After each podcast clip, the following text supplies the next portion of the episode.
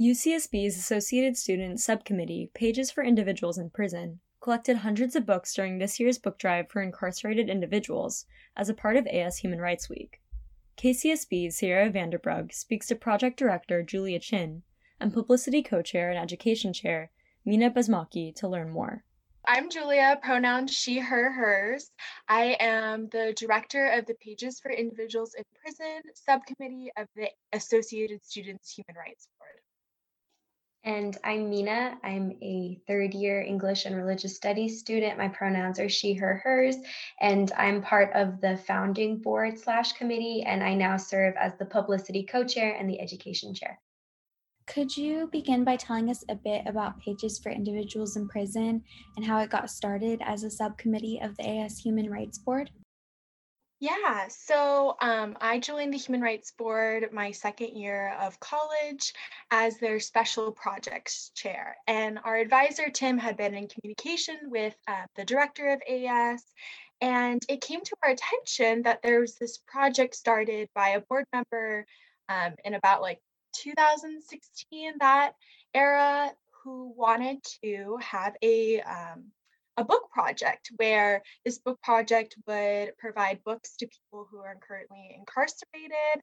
There are several different projects like this across the country. It's a really strong like network of programs.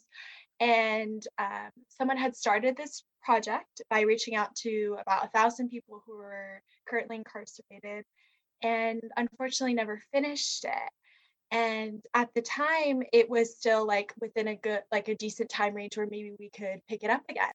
You know, it was really unfortunate the circumstances under which we had to create this kind of a project.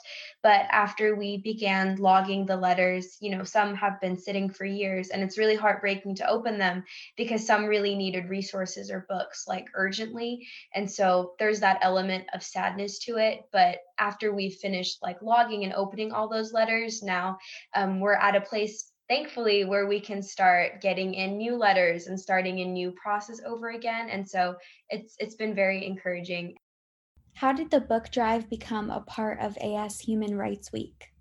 I think PIP is unique in that we're trying to simultaneously situate ourselves within different contexts of course we're trying to build relationships with various kinds of prisons and like do very tangible work with the people who are requesting books. At the same time we're creating relationships and connections to other book projects and trying to like learn from them. And then perhaps most importantly you know before pip it's always as pip like we are part of associated students. We're connected to a college community. And so in navigating these different contexts, we thought that, you know, we do have the funds to get books elsewhere, but what better way than to really engage Isla Vista and UCSB students and really take it from like a very grassroots level um, up to the national level that we're working on with the prisons and the other book projects and things.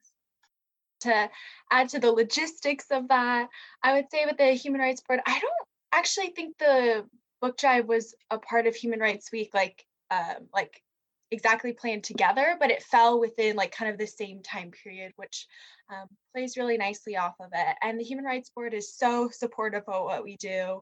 And in turn, we're really supportive of what they do, of course, because we work very closely together.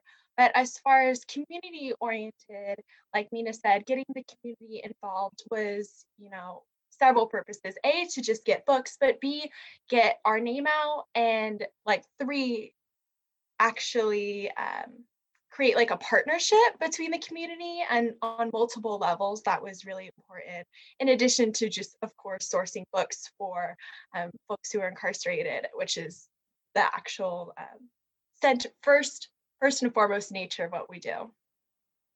How many books have you collected thus far and what has the logistical process been like for collecting the books it was hundreds of books. As far as logistics, uh, the AS Human Rights Board does not have an office space. So the logistics part was picking up these books from various locations. Um, people who donated either could put them in bins in front of the UCen, or we had some members go around to people's apartments, do contactless pick up an IV where like they let, let uh, leave it outside and then we pick it up. And once we picked that up, it became where do we store them? And so our team of um, PIP is amazing and so many people graciously opened their apartments and their homes to kind of like do an adopt a box system where they take a few boxes of different categories or genres or just books in general um, to store in their homes and then they bring it to whenever we do a packing event. We up until this point we really took for granted how capacious books are in and of themselves. There are so many different kinds, there are different categories from like fiction to history to self-help, etc. And so because we were getting such a plethora of different kinds of requests, we also recently created a like a, an official librarian position. And so we're actually starting to record keep and start categorizing books and organizing them. So we're a baby group right now, but we're getting there, fingers crossed. Yeah, and if I could add one more thing with the logistics um, point, as far as like the prisons themselves, the prisons are unfortunately really strict about the kind of books that are let in. The books, even though a lot of them are secondhand, ha- they have to be in your perfect condition. You know, there can't be any writing, there can't be tears, no mold or mildew, uh, no, you know, uh, graphic violence or nudity on them, and and they have to be paperback only, which takes out a large chunk of books available to us. So really props to Lizzie and Pip on the communication standpoint for getting that out to the community, the exact specifications.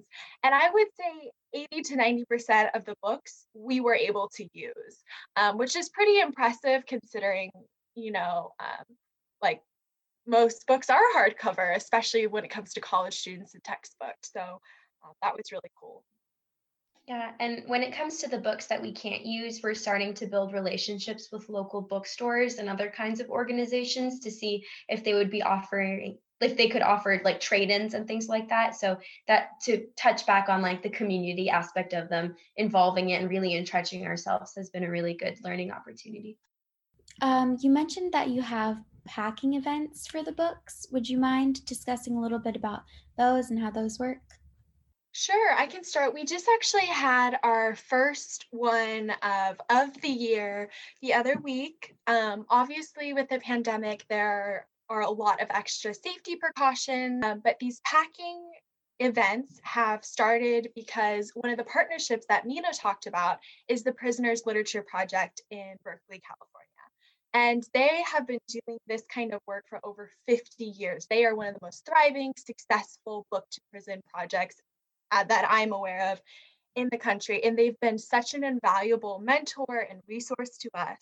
And so, as part of this partnership, we, um, since we're just starting out, they agreed to have us um, use some of their letters that they had received. And due to COVID too, they're they're a bit behind, or they were a bit behind. I think they've caught up mostly. Um, and as like sort of a trial packing run for us to use their protocols, which are tried and tested and approved for the most part, because um, prisons are, like I mentioned, they're really strict about this kind of work. Using their procedures, we pack specific to the letter's request. So um, important to the letter is making sure they're responding as best as possible to the request, uh, making sure the books are in good condition, and then as always, writing a very personal note because we want this process to be as humanizing as possible. We don't want to be just another system within a larger carceral system. You've touched on this already, but why is it so important to increase book access to people who are incarcerated? That we have a very adversarial legal process where, unfortunately, if you don't have the resources to hire a lawyer, a lot of your self representation and self advocacy, you're just placed in a very weird bureaucracy and you're forced to like work through it with language and ideas and laws that are very out there. And so a lot of the requests that we get honestly aren't for books but they're for legal primers and legal resources and it's like really disheartening that it's through a book project that someone could get an email address or a website to find public defenders and things like that. But in the meantime, I think that book projects really give access to opportunities that can potentially change people's lives, either in a way that they can finally get legal resources or in an escapist way. Sometimes people just want to read fiction and they want to have fun, or sometimes they want poetry, or sometimes they want radical histories. And so we don't ask questions about what kinds of books people want. We don't ask for them to self identify their crime. We're just here to help them help themselves. Thank you. And um, where can listeners go to learn more about Pages for Individuals in Prison and how can they get involved? Um, we actually just created an Instagram, and so we're very excited about it. It is at pip.hrb.ucsb, and we plan to be very active in that. We're going to start doing lives of our actual packing events, and we're also going to be starting to post research and like more education side of things. And so people can follow along there. Um, and I'll let Julia talk about how to join. Yeah, actually, we're coming up on spring quarter, and spring quarter is what we do for recruitment. Um, at this point, we currently have like a core board, and that is kind of like responsible for the logistics, like and having different positions. But I envision post COVID that potentially, even if you're not like a, a core board member that we would have um, public packing events. I don't want to speak for next year's board, um, but that could be something that's also coming down the pipeline. In addition to if we have any other book drives, we'd love the support.